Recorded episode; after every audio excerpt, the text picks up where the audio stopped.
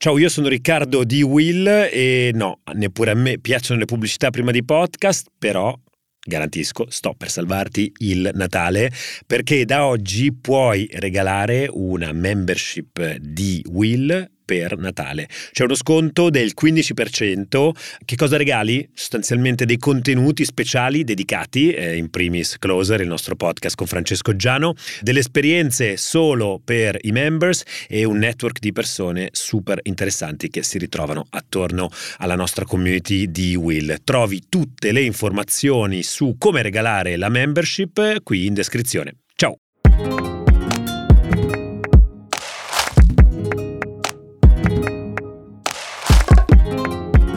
Ciao! A tutti e ciao a tutte, benvenuti e benvenute ad un nuovo episodio di Actually, il podcast che parla del cambiamento che sembra arrivare piano piano e poi travolgerci tutto d'un tratto, eh, come tutto d'un tratto mi ha travolto un inspiegabile morbo, alcuni lo chiamano influenza, altri febbre, io non lo so, non la conoscevo questa cosa ehm, fino a pochi giorni fa, o meglio era un bel po' che non mi ammalavo, invece mi sono ammalato malamente in trasferta per Will, abbiamo intervistato eh, un importante diciamo responsabile di cose estere, eh, di cui rilasceremo l'intervista nella nella puntata di sabato, però sono qui a lottare sempre con al mio fianco il professore con PhD in Actually, eh, Riccardo Bassetto. Ciao Ricky quell'unico professore tra i due sei chiaramente tu e hai cominciato anche a usare il plurale maiestatis, abbiamo eh, intervistato, in realtà l'hai intervistato solo tu. No, c'era una squadra, c'era una squadra con me naturalmente, naturalmente giù. Come sono andati questi giorni senza il gatto? Abbiamo tenuto, sai, i topi hanno ballato chiaramente, eh, abbiamo eh. tenuto però la barra dritta perché sapevamo che saresti tornato e infatti oggi eh, la giornata è cominciata scoppiettante con un tuo messaggio abbastanza presto direi, qui dicevi sì. mettiamo, mettiamo, una cosa dopo l'altra e riprendiamo in mano questa, questa azienda, eh, tutto bene. Mi sono, tutto bene. mi sono svegliato in anticipo sapendo che sarei stato più lento nel corso della giornata. Ora, eh, sono malmesso, lo sentite anche dalla mia voce, però, però, però questa puntata di Actually è imperdibile per una serie di ragioni. In primis, vabbè, è quella che sapete che, che, che, mi porto dietro ogni volta che annuncio una puntata più calda delle altre di Actually, perché? Perché c'è un botto di antitrust nelle cose di cui parleremo oggi. Eh, è stata una settimana esplosiva da questo punto di vista e quindi lasceremo, diciamo, una sezione Big Stories dedicata all'onda di eh, eh, procedimenti e notizie dal campo antitrust che arrivano, proveremo a fare un'analisi anche un po' più ampia rispetto ai singoli, ai singoli casi. Um, però, però eh, poi ci sono un po' di altre notizie importanti di contesto. Io in realtà però parto così, a freddo, eh, chiedendo a Riccardo Bassetto, eh, in data, diciamo siamo negli ultimi giorni di dicembre, dimmi chi è la tua persona actually dell'anno. Chiaramente non puoi dire Taylor Swift perché lo ha già fatto il Time. Il Time. Eh, non posso neanche dire Sam Altman, che probabilmente era la risposta che, ecco. che ti aspettavi ti darò una risposta che secondo me non ti aspetti per niente, ma la persona dell'anno, o meglio degli ultimi tre mesi, che sono i mesi che, che ho trascorso qui con Tesso Actually, è il commissario Thierry Breton che è diventato una figura centrale all'interno di questo podcast, all'interno della politica eh, antitrust eh, europea, il commissario europeo per i servizi, eh, che su, su, su, X sta eh, aumentando sempre di più la, la, sua corte di followers, a furia di tweet nei quali eh, se la prende con Elon Musk, litiga addirittura con Elon Musk ed è assolutamente una figura centrale figura che probabilmente eh, quel tipo di influenza lì poteva averla negli Stati Uniti un'altra figura altrettanto, altrettanto importante, Lina Khan, però come abbiamo anche detto in un, eh, in un actually di qualche settimana fa, è sempre forse meno, meno, influente o forse non meno influente ma meno esposta. Eh, invece il commissario Breton è ovunque. A me eh, sarà che sono finito all'interno dell'algoritmo sbagliato, ma io ogni volta che apro ehm, che apro Twitter, vedo i suoi meme, le sue considerazioni sull'AI Act, eh, sul Digital Service Act, Digital Markets Act, sui procedimenti contro Google e contro tutte le altre eh, big tech, ex e compagnia bella, è lui, per me è lui.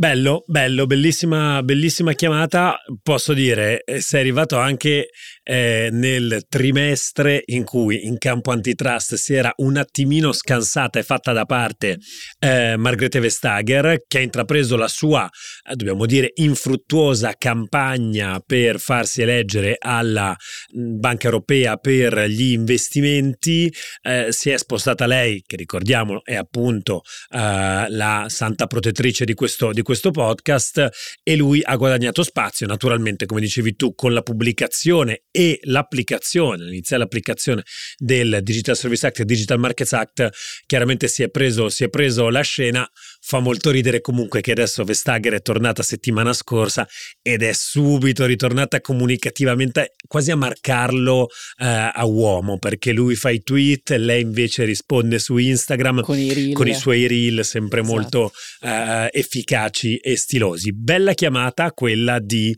eh, Breton, tu devo dire. Dici? Io io ecco, io vado in direzione eh, opposta, innanzitutto perché guardo al eh, privato e devo dire che quest'anno, anch'io faccio secondo me una chiamata non, non così scontata, eh, la mia persona dell'anno è un ragazzetto a più riprese definito senza personalità, a più riprese dato per eh, finito, ma invece è sempre lì ed è Mark Zuckerberg.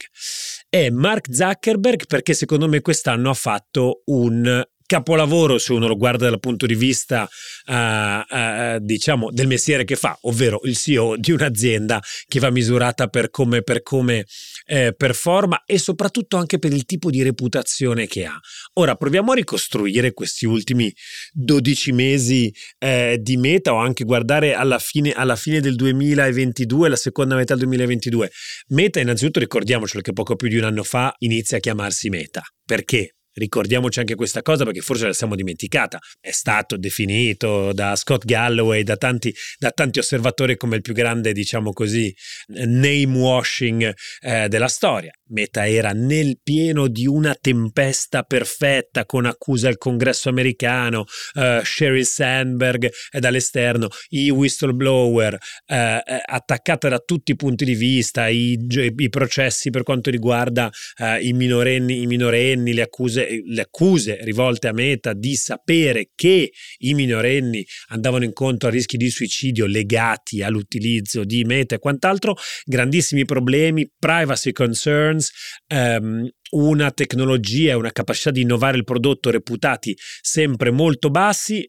lui prima fa da Facebook, fa Meta, poi eh, inaugura per primo perché è stato lui il primo tra i grandi, inaugura The Year of Efficiency, eh, lancia la campagna di licenziamenti che chiaramente hanno fatto male a tante persone, però dal punto di vista eh, della funzionalità dell'azienda pare abbiano avuto grande, grande efficacia. Eh, sembrava che quel modello lì messo a rischio dai limiti alla targetizzazione delle persone in chiave pubblicitaria fosse a rischio. Io vi rispondo con un semplice grafico che ho qui di fronte a me è che dice che in questo momento le azioni di Meta valgono 350,36 US dollars, parliamo di un più 180% da inizio anno, quando la società viaggiava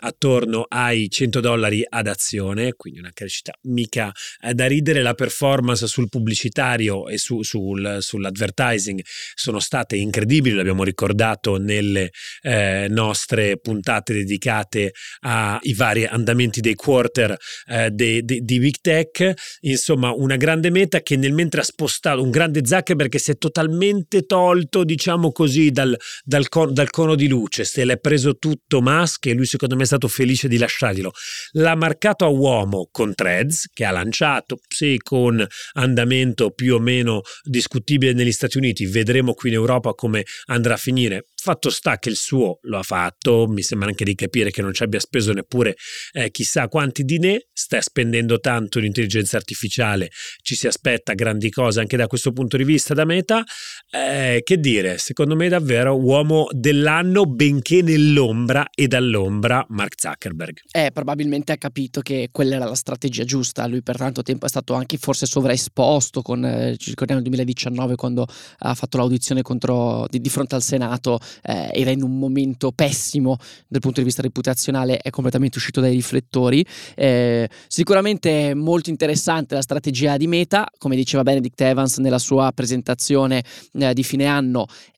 il metaverso probabilmente deve ancora trovare il suo product market fit, quindi sicuramente hanno investito un sacco di soldi per continuare ad innovare, ma devono ancora riuscire a trovare poi effettivamente un caso Però d'uso. posso dire, gli investitori se la sono mezza dimenticata sta roba del metaverso. È vero, se la, la sono mezza dimenticata, no, però invece stavo andando esattamente nella tua direzione, cioè nonostante questo ha fatto venire la, la, l'ansietta ad Apple che in fretta e furia ha dovuto fare la presentazione con l'Apple Vision Pro che però non uscirà per almeno altri due anni, quindi ha dovuto, ha dovuto insomma, gli ha messo una certa fretta nel far vedere che erano ehm, anche loro pronti a questa nuova tecnologia. Sai che però quando mi hai detto che saresti andato sul privato, mi aspettavo parlassi di Satya Nadella, che invece dal mio punto Satya. di vista probabilmente più eh, esposto, però è, è, stato, è, stato, il capolavoro dell'AI del 2023. Certo, eh, certo. Com- ha investito 10 miliardi in OpenAI, eh, che abbiamo più volte detto essere la startup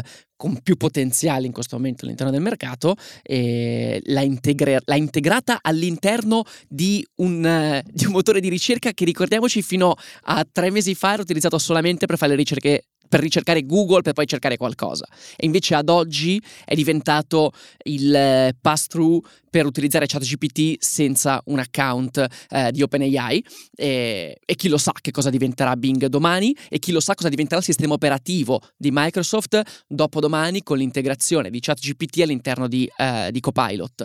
Mi, mi aspettavo che, che, andassi su di lui, però bella anche la tua chiamata su, dire... su Zuckerberg molto, mo, molto combattuta, eh, la, se la giocavano proprio loro due ai miei occhi, però appunto quello che mi è piaciuto molto di Zuckerberg è il suo giocare sotto traccia, eh, Satya Nadella insomma diciamo l'ha fatta grossa, no? ha fatto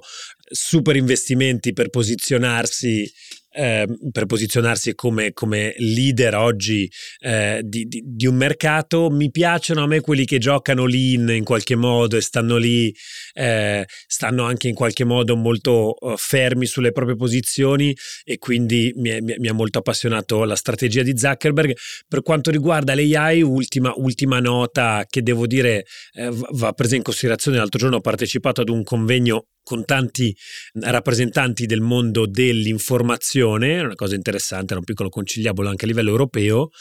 e la cosa che emergeva, devo dire, un po' di terrore negli occhi delle persone, soprattutto se tu parli di Bing, rimane il fatto che Google come motore di ricerca eh, viaggia un'altra, su un'altra scala totalmente e soprattutto che Google è l'altro polo dell'intelligenza, diciamocelo, no? Alla fine, eh, se, se, guardiamo, se guardiamo in questo momento a questa gara all'intelligenza artificiale, quello che sembra anche quello che si dice rispetto alla, alla competizione nei confronti del talento, quindi queste poche persone che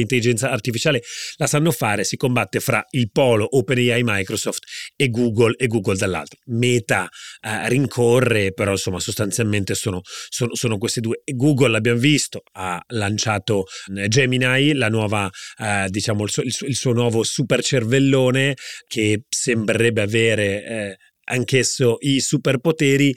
gli editori cosa dicono? Beh, sono naturalmente terrorizzati di quel tema che era stato sollevato forse proprio all'inizio del discorso su ChatGPT, ovvero l'integrazione di questi large language models e, e, e intelligenza artificiale generativa eh, su i motori di ricerca, perché potendo andare a pescare liberamente fra tutto lo scibile umano, che cosa succede? Arrivo direttamente alla fine di questa storia, succede che uccidi click sui link e il traffico sui siti. Perché? Perché Google da motore di ricerca diventerà anche un, diciamo così, motore generatore di risposte direttamente. E quindi se tu vuoi sapere che cos'è successo domani, eh, se tu vuoi sapere stamattina che cos'è successo ieri, perdonatemi, sui mercati americani, che cos'è successo ieri nel conflitto eh, in Palestina, basterà semplicemente chiederlo a Google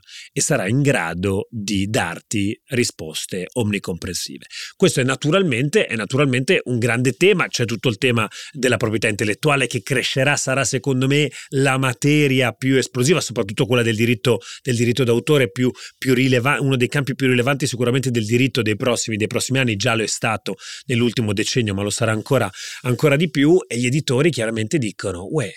ma noi come facciamo? Se voi pensate che c'è ancora una grande parte di, eh, diciamo, business model dell'editoria digitale che è basato sul traffico dei siti, è chiaro che se, se, se riesci come piattaforma browser a fare, diciamo, assopiglia tutto e a tenerti semplicemente lì diventa una piattaforma che ti offre anche quel tipo di servizio, beh, è difficile andare a fare concorrenza a questi oggetti e di nuovo anche qua finiremo all'antitrust e dire ma forse c'è un'integrazione verticale troppo delicata per cui Google sta impedendo a dei soggetti di competere, sta abusando della sua posizione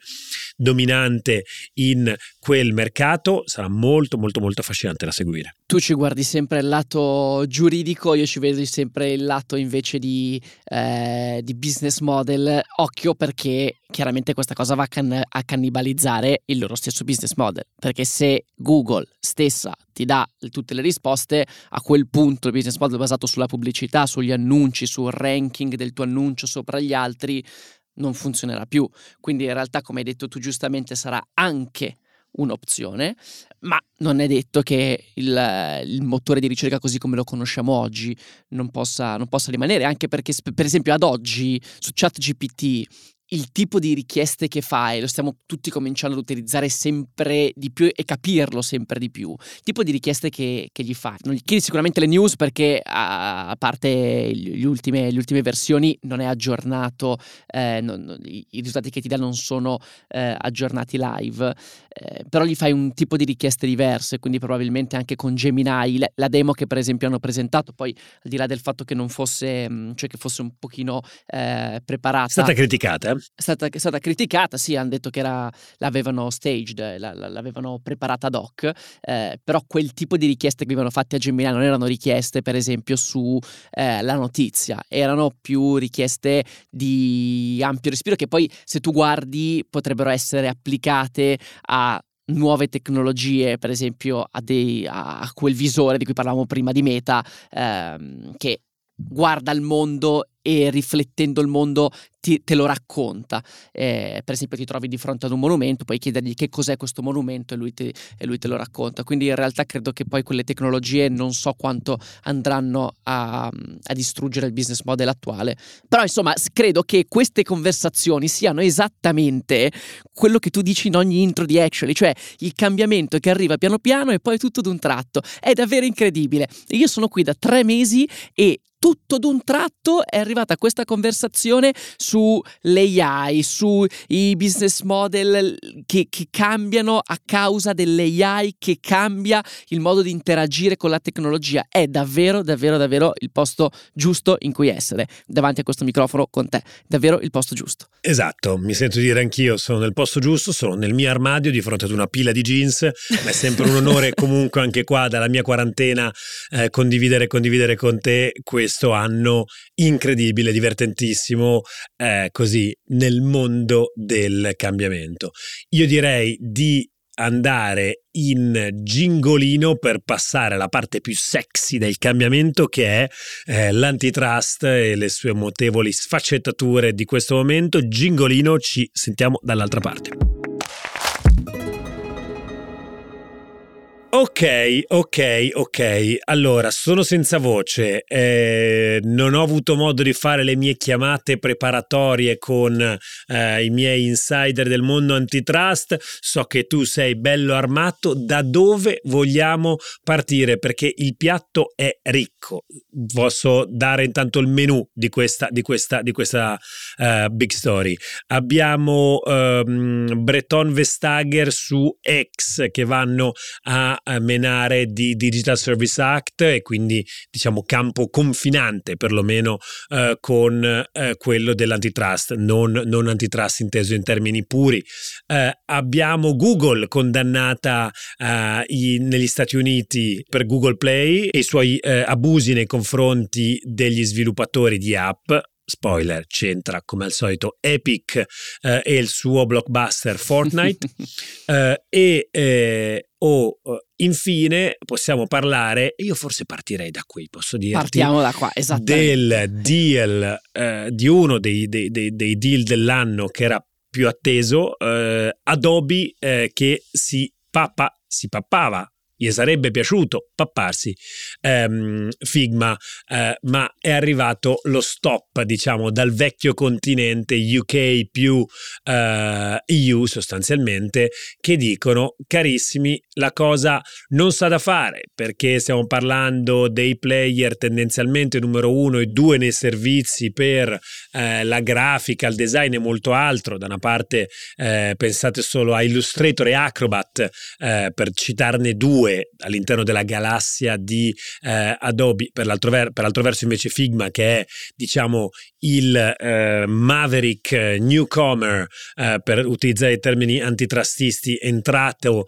nel eh, mercato negli ultimi anni e ha avuto una crescita spaventosa per una meravigliosa user experience.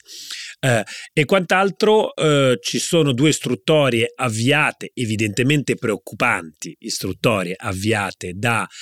eh, Commissione europea e dalla eh, CMA, la Competition Market Authority del Regno eh, Unito, e eh, da Adobe hanno detto, signori miei, sapete che c'è, forse è meglio se ci eh, fermiamo. Uh, è stato un, uh, uno stop, devo dire, in qualche modo atteso eh, da alcuni, in quanto era una delle operazioni più tradizionalmente bloccabili da un'autorità antitrust, il cosiddetto incumbent Adobe che è sul mercato da tantissimi anni, che è strapotente, che vede un possibile pericolo eh, emergere da un nuovo competitor che potrebbe generargli grane e quindi concorrenza sul mercato, quella a cui le autorità antitrust ambiscono perché competition on the merits tanta competizione sulla qualità del prodotto e sul pricing del prodotto è quello che vogliono le autorità antitrust, diciamo la regolamentazione del mercato in quel senso, eh, ecco cosa fa, bam, me lo compro così non mi dà più fastidio. Eh, dall'altra parte c'era l'intenzione di Figma che è una startup eh, cosiddetta VC backed, quindi sostenuta da importanti capitali di venture capital, a monetizzare. Perché erano 20 miliardi di euro, voi immaginate una startup che cresce con dei fondi da venture capital in un momento in cui, in un momento in cui eh, le IPO sono delle operazioni sostanzialmente molto arrischiate, tendenzialmente sconsigliate da tutti gli advisor e quindi rimangono pochi cosiddetti liquidity event, gli eventi di liquidità che sono quelli che cerca un fondo di venture capital quando investe. No? Io investo a una cifra, eh, metto 100 e spero di poter liquidare eh, quell'investimento a 1000 al ricorrere di un liquidity event, quindi al ricorrere di un ingresso eh, di denaro significativo che rilevi, che rilevi una parte eh, o totalmente le mie quote. Cosa sono tipicamente su questi grandi mercati? Possono essere o l'acquisizione da parte eh, di un private equity che però pa- poi doveva finire, un IPO, quindi vado sul mercato pubblico e mi quoto, oppure un'acquisizione da parte di un terzo player. Che cosa succede? Che eh, Figma cresce con i VC, cresce con i VC tanto tanto tanto, arriva fino a 20 miliardi, che cosa succede? Che oggi in IPO non puoi andare, forse un private equity interessato a quelle cifre non lo trovi più e il mercato delle acquisizioni è sostanzialmente bloccato da ragioni regolatorie e quindi c'è il regolatore del mercato che ti guarda e ti dice figlio mio tu sei un'azienda e mica ti guardo come un advisor finanziario che dice quanti soldi deve fare il tuo VC, ti guardo come un'azienda normale e dico tu stai benissimo lì, vai avanti e continua, al limite distribuirai dividendi, ma i venture capital non vogliono dividendi, vogliono multipli, eh, cosa che in questo momento forse è più difficile ottenere da questo mercato e questo secondo me è un segnale molto molto eh, interessante se lo guardiamo da un punto di vista finanziario. Sì, guarda, Benedict Evans in, ogni caso l'ha, l'ha, l'ha detta molto bene nella sua newsletter, dice l'establishment Adobe che vuole comprare il newcomer Figma è davvero un case study da libro di antitrust di vent'anni fa. Dice: Ma come gli è saltato in mente a questi di decidere di fare una, un'acquisizione del genere quando effettivamente sono i due leader del mercato? Probabilmente c'è, un terzo che, che, è sempre più interessante, che è Canva, eh, sempre privato, direi, non è, non è quotato, eh, però diciamo Adobe e Figma sono, sono loro due. Il secondo caso, per andare velocemente, passiamo a Google contro Epic. La vicenda è molto molto complicata puntata, chi di voi ascolta Actually si ricorderà che in uno, secondo me, dei miei primissimi episodi, quest'estate, registrato insieme a te dalla, praticamente dalla spiaggia in Liguria, abbiamo parlato del processo tra Epic Games, società produttrice di videogiochi, tra cui Fortnite, e Apple. Che cosa veniva recriminato ad Apple? Il fatto di avere una posizione dominante e un monopolio con il suo Apple Store, in particolare perché Apple richiede agli sviluppatori sviluppatori non solo una fee per ospitare le loro applicazioni all'interno dell'App Store, ma anche poi una fee, una commissione su ogni acquisto che viene fatto in app e non è possibile ad oggi iscriversi ad un servizio in app um, su, uh, su, un dispositivo Apple senza uh, passare attraverso il sistema di pagamento di Apple. In quel caso uh, cos'era successo? Epic Games aveva deciso di bypassare questa regola sulla eh, propria applicazione Fortnite e praticamente aveva dato la possibilità a chiunque di comprare la moneta virtuale del videogioco direttamente dall'applicazione con la carta di credito senza passare attraverso eh, l'App Store. Il caso poi si era chiuso in realtà con un nulla di fatto, con la richiesta ad Epic di risarcire Apple e la richiesta ad Apple di eh, togliere il divieto agli sviluppatori di comunicare la possibilità di fare gli acquisti all'interno dell'app attraverso un'altra strada. Ora, eh, questa settimana invece è arrivato il verdetto sulla eh, vicenda Epic contro Google. Anche Google era stata accusata stesso, eh, dello stesso comportamento anticoncorrenziale da Epic. In questo caso però il verdetto è stato molto diverso perché ha visto arrivare a Google una grande grande multa. Perché? Perché Google, a differenza di Apple, avrebbe fatto degli accordi interni con gli sviluppatori, accordi di esclusiva, che permettevano a quegli sviluppatori di pubblicare scaricare le proprie applicazioni solamente all'interno del Play Store, cioè dello store ufficiale nei um, sistemi operativi Android cosa che invece non era successa nel, eh, nell'App Store di Apple. La grande differenza tra, tra i due sistemi operativi è che eh, Android permette il side loading, quindi la mm, possibilità di installare un App Store alternativo, mentre Apple questa possibilità non, ce l'ha, sembra che debba arrivare con iOS 17, ancora non è arrivata. Ecco quindi che eh, in questo caso eh, altra batosta per una big tech, prima vittoria probabilmente per, per Epic Games, che probabilmente è l'azienda che più di tutte si sta esponendo eh, contro queste pratiche dei cosiddetti gatekeeper. C'è stato per un periodo anche Spotify che si era messo di traverso contro, contro Apple, però ecco, eh, Epic Games sicuramente è quella più vocal da questo punto di vista e questa settimana è riuscita a vincere contro Google. Beh, insomma, continua a rimanere particolarmente rilevante, secondo me, questo, uh, questa battaglia che Epic porta avanti coraggiosamente, uh, ma uh, che ha un peso a livello globale simbolico gigantesco. Se pensiamo a quanto, a quanto diciamo, la componente di servizi che queste società offrono alle aziende e quindi questi marketplace anche eh, stanno iniziando a pesare sui bilanci di queste aziende, pensate a quanto sta crescendo nel bilancio di Apple la parte di servizi di cui l'Apple Store digitale rappresenta, rappresenta la componente centrale, fondamentale, fondamentale che ci sia eh, trasparenza, fondamentale che ci siano delle dinamiche effettivamente incentivanti nei confronti della competizione fra sviluppatori di app e che non ci siano invece eh, questi meccanismi parzialmente manipolatori, parzialmente monopolizzanti, no? perché questi poi sono dei tentativi, quelli che negli Stati Uniti vengono uh, definiti attempt to monopolize eh, e quindi eh, dei tentativi di generare e di rinforzare dei propri piccoli monopoli sul, eh, sul, sul mercato oppure di crearli. Molto interessante anche questa. E poi andiamo su uh, invece l'ultima, l'ultima antitrustata della settimana perché prima con un tweet sempre lì tant'è, eh, non tweet, chiamiamolo con un ex, chiamiamolo con un post su ex il eh, commissario Breton annuncia di essere andato dritto su eh, X appunto in quanto la piattaforma qualificata come gatekeeper, eh, sarebbe ritenuta responsabile ai sensi del DSA, diciamo di essere venuta meno di una serie di oneri che gravano su di lei nella sua veste di eh, gatekeeper. Poi è arrivata anche Margrethe Vestager a specificare che questa cosa riguarda anche il suo mondo, che è quello dell'antitrust. Ricky, proviamo a riassumere intanto che cosa viene rimproverato esattamente a Ex. Allora,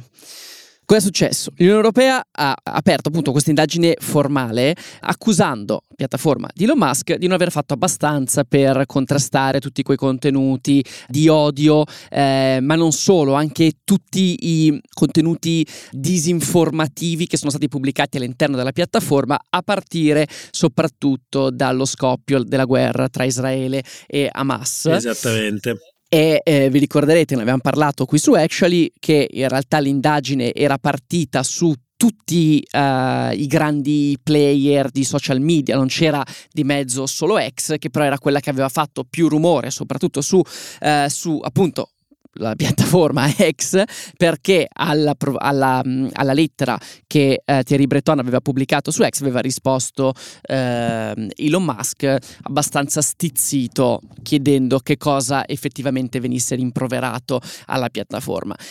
è adesso che l'indagine eh, è partita ufficialmente, questa è la minaccia probabilmente più, più, più grande, l'attacco più grande eh, di sempre alla piattaforma, non solo da quando eh, Elon Musk è alla guida, ma da, da, da, da, sempre, una piattaforma che nel tempo si era posizionata come il luogo, soprattutto grazie probabilmente ai trending eh, hashtag che la rendevano di fatto poi un'agenzia di stampa live sui social media di fatto, quindi la piattaforma si posi- era posizionata come il luogo dove raccontare il, il, mondo live minuto per minuto, probabilmente molti recriminano ad Elon Musk il fatto di aver distrutto questa, um, questa idea, questo, questo, posizionamento iniziale um, della piattaforma proprio a causa della disinformazione che dilaga e per la quale la piattaforma non fa niente. Cioè il, il punto che viene recriminato a Elon Musk è quello di aver eh, sciolto il consiglio di fiducia e sicurezza che guidava le strategie di moderazione della piattaforma e questo ha eh, fatto sì che all'interno della piattaforma prosperassero bot, prosperasse disinformazione e eh, le, le, le, la strategia di Elon Musk di implementare le community notes probabilmente, cioè dei commenti fatti da, eh, da utenti all'interno della piattaforma ai contenuti pubblicati sulla piattaforma non viene ritenuto abbastanza mm, efficace. La cosa interessante in questo caso è che questa probabilmente è la prima vera applicazione del Digital Service Act, eh, cioè questa nuova norma europea entrata in vigore eh, da qualche mese che richiede alle piattaforme di avere un controllo superiore, molto superiore rispetto a quello che hanno avuto fino ad oggi sui eh, contenuti che vengono pubblicati al loro interno e se questo controllo non avviene e nel caso in cui questa indagine su X dovesse portare ad una condanna eh, per violazione del Digital Service Act, la piattaforma potrebbe eh, dover pagare fino al 6% del suo fatturato globale, globale come, come multa, una roba gigantesca. Esatto, io tra l'altro scusami, prima nei, nei fumi della febbre credo di aver eh, detto una cosa imprecisa, cioè mi sono riferito a, a ex come a un gatekeeper. Gatekeeper è un termine che viene utilizzato nel Digital Markets Act, che è quello di natura più, diciamo così, antitrustista, eh, mentre invece questo eh, pacchetto di norme che è il Digital Service Act parla eh, dei VLOPs, Very Large Online Platforms, che sono 19 eh, e a cui sono richieste queste, eh, diciamo, informazioni eh, aggiuntive, tutti questi oneri ex ante anche che gravano, che gravano eh, su di loro quando eh, operano e insomma è, è, devo dire secondo me è un segnale molto molto forte. Parlavo uh, questo weekend ad una, ad, una, ad una, cena di Natale con uh, un mio zio, um, il mio unico zio magistrato in realtà, che diciamo quando parlate di queste normative qua, poi bisogna chiedersi come verranno applica- applicate, quindi c'è un grande tema per dirla con gli odiatissimi inglesismi, però questo è il caso quando si parla di Bruxelles, c'è un tema di enforcement di queste regole che sono pazzesche, sono estremamente invasive, ma poi come fanno davvero a seguire comportamenti di questi algoritmi, di queste aziende e quant'altro. Ecco, Breton e Vestager in questo caso mi sembra che stiano dando una bella dimostrazione di come, di come questa cosa a suo modo si possa fare. Aggiungo e metto un po' di pepe qui invece e dico, eh, chi lo sa, eh, lo stanno facendo forse in maniera sicuramente parzialmente anche simbolica, come deve essere per una normativa così giovane, quindi dimostrare immediatamente che c'è ciccia. Eh, poi uno con l'occhio americano, e mi ricollego alla puntata di settimana scorsa, potrebbe anche guardarlo in maniera simbolica, forse in termini geopolitici, cioè di nuovo che cosa faccio? Tanta fretta di andare a menare sugli americani. Questa è una lettura che secondo me in conclusione possiamo dare anche a questa settimana, a questa settimana eh, di eh, antitrust e regolamentazione. Lo leggevo su Axios, di nuovo in questi giorni, un media molto molto americano